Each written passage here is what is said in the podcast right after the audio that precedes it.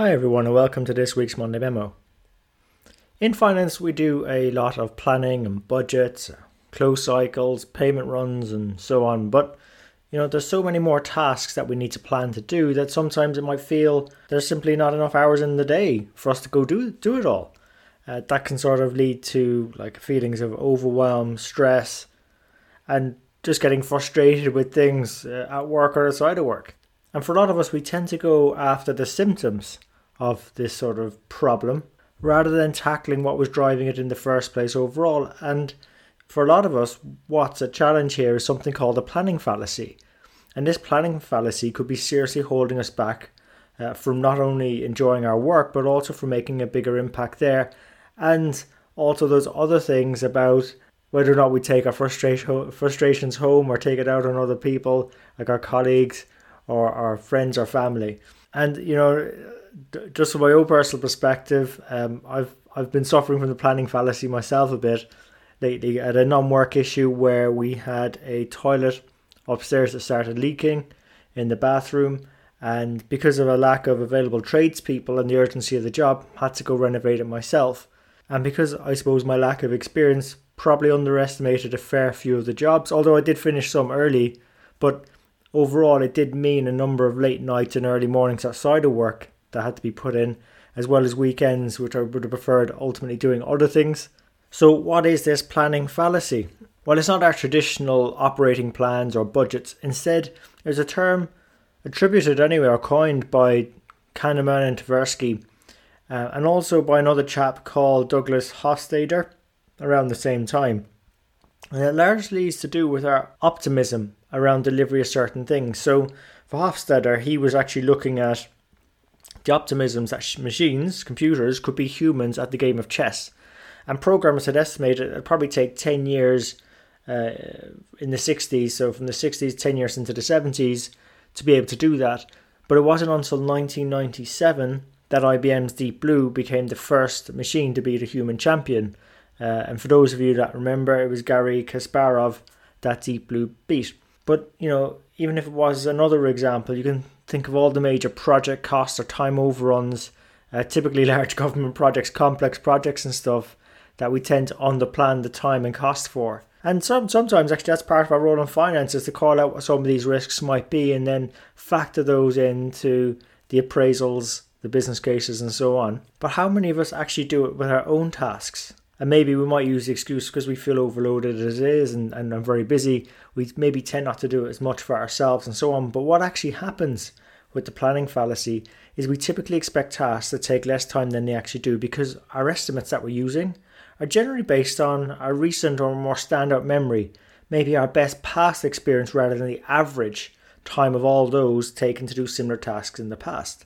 And it's just, again, where brain is just conserving energy or taking automatic shortcuts, they tend to rely on a, a single example of what's happened rather than bothering to go through all the work of calculating that average across multiple data points. And as a result, then we tend to set excessively optimistic expectations for ourselves.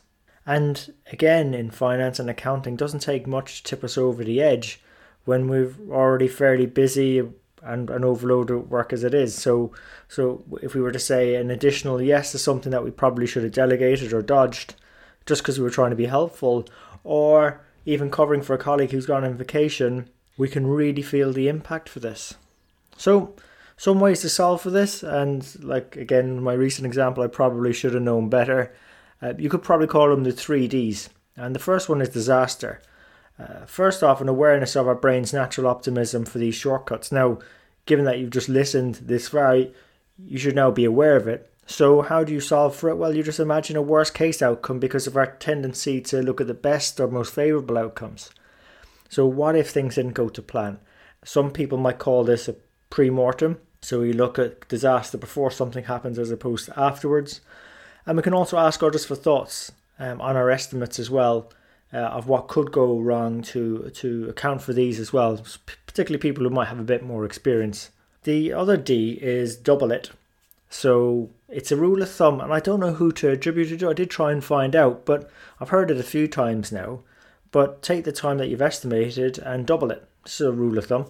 And that's another way of hedging uh, our optimism to complete a task. So, you know, that forecast model you wanted to build, uh, that might now become four days as opposed to two. But the key, if you are going to stretch the time out, is to balance it against Parkinson's law, which says that the time to complete anything will inevitably expand to fill the time you've allowed for it. So that's why it's important to, to chop it up small and go with the third D, set deadlines.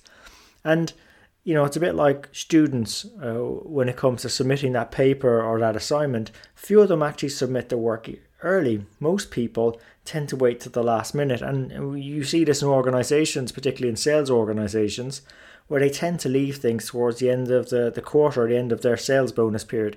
You've this hockey stick effect, I think some people call it. So break the work into smaller chunks, set deadlines for each one of those, and stick to them and really hold yourself accountable if you were to miss it. You know, that reward you were thinking of having, you can't have it until you finish it, or you can't move on to your next task until it's done. And another way, maybe it's a fourth D, is data, right? Maybe a small d. Record how well you are doing against those tasks. Uh, you know, I've written a couple of books now, and it's the only way I've been able to get them done in, in the time I allotted was to actually track how much time I was putting into it and how I was progressing against the plan and then you can sort of feed that then into into your next task and that was like again from the first the first book I, I wrote I underestimated the time that it took to to do the editing piece even though I was well ahead on the writing piece. It was much faster. I wrote it in half the time as it took to edit so uh, overall finished on time but then fed that learning that data into the second book.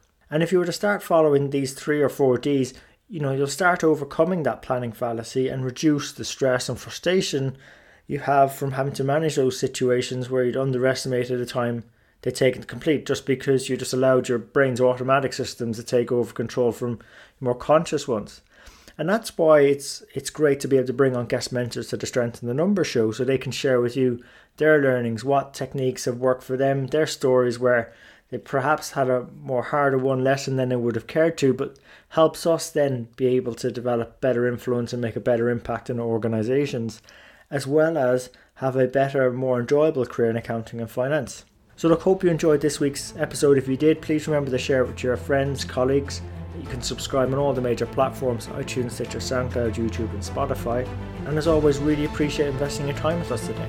So, until next time, take care of yourselves and Let's keep on building our strength in the numbers.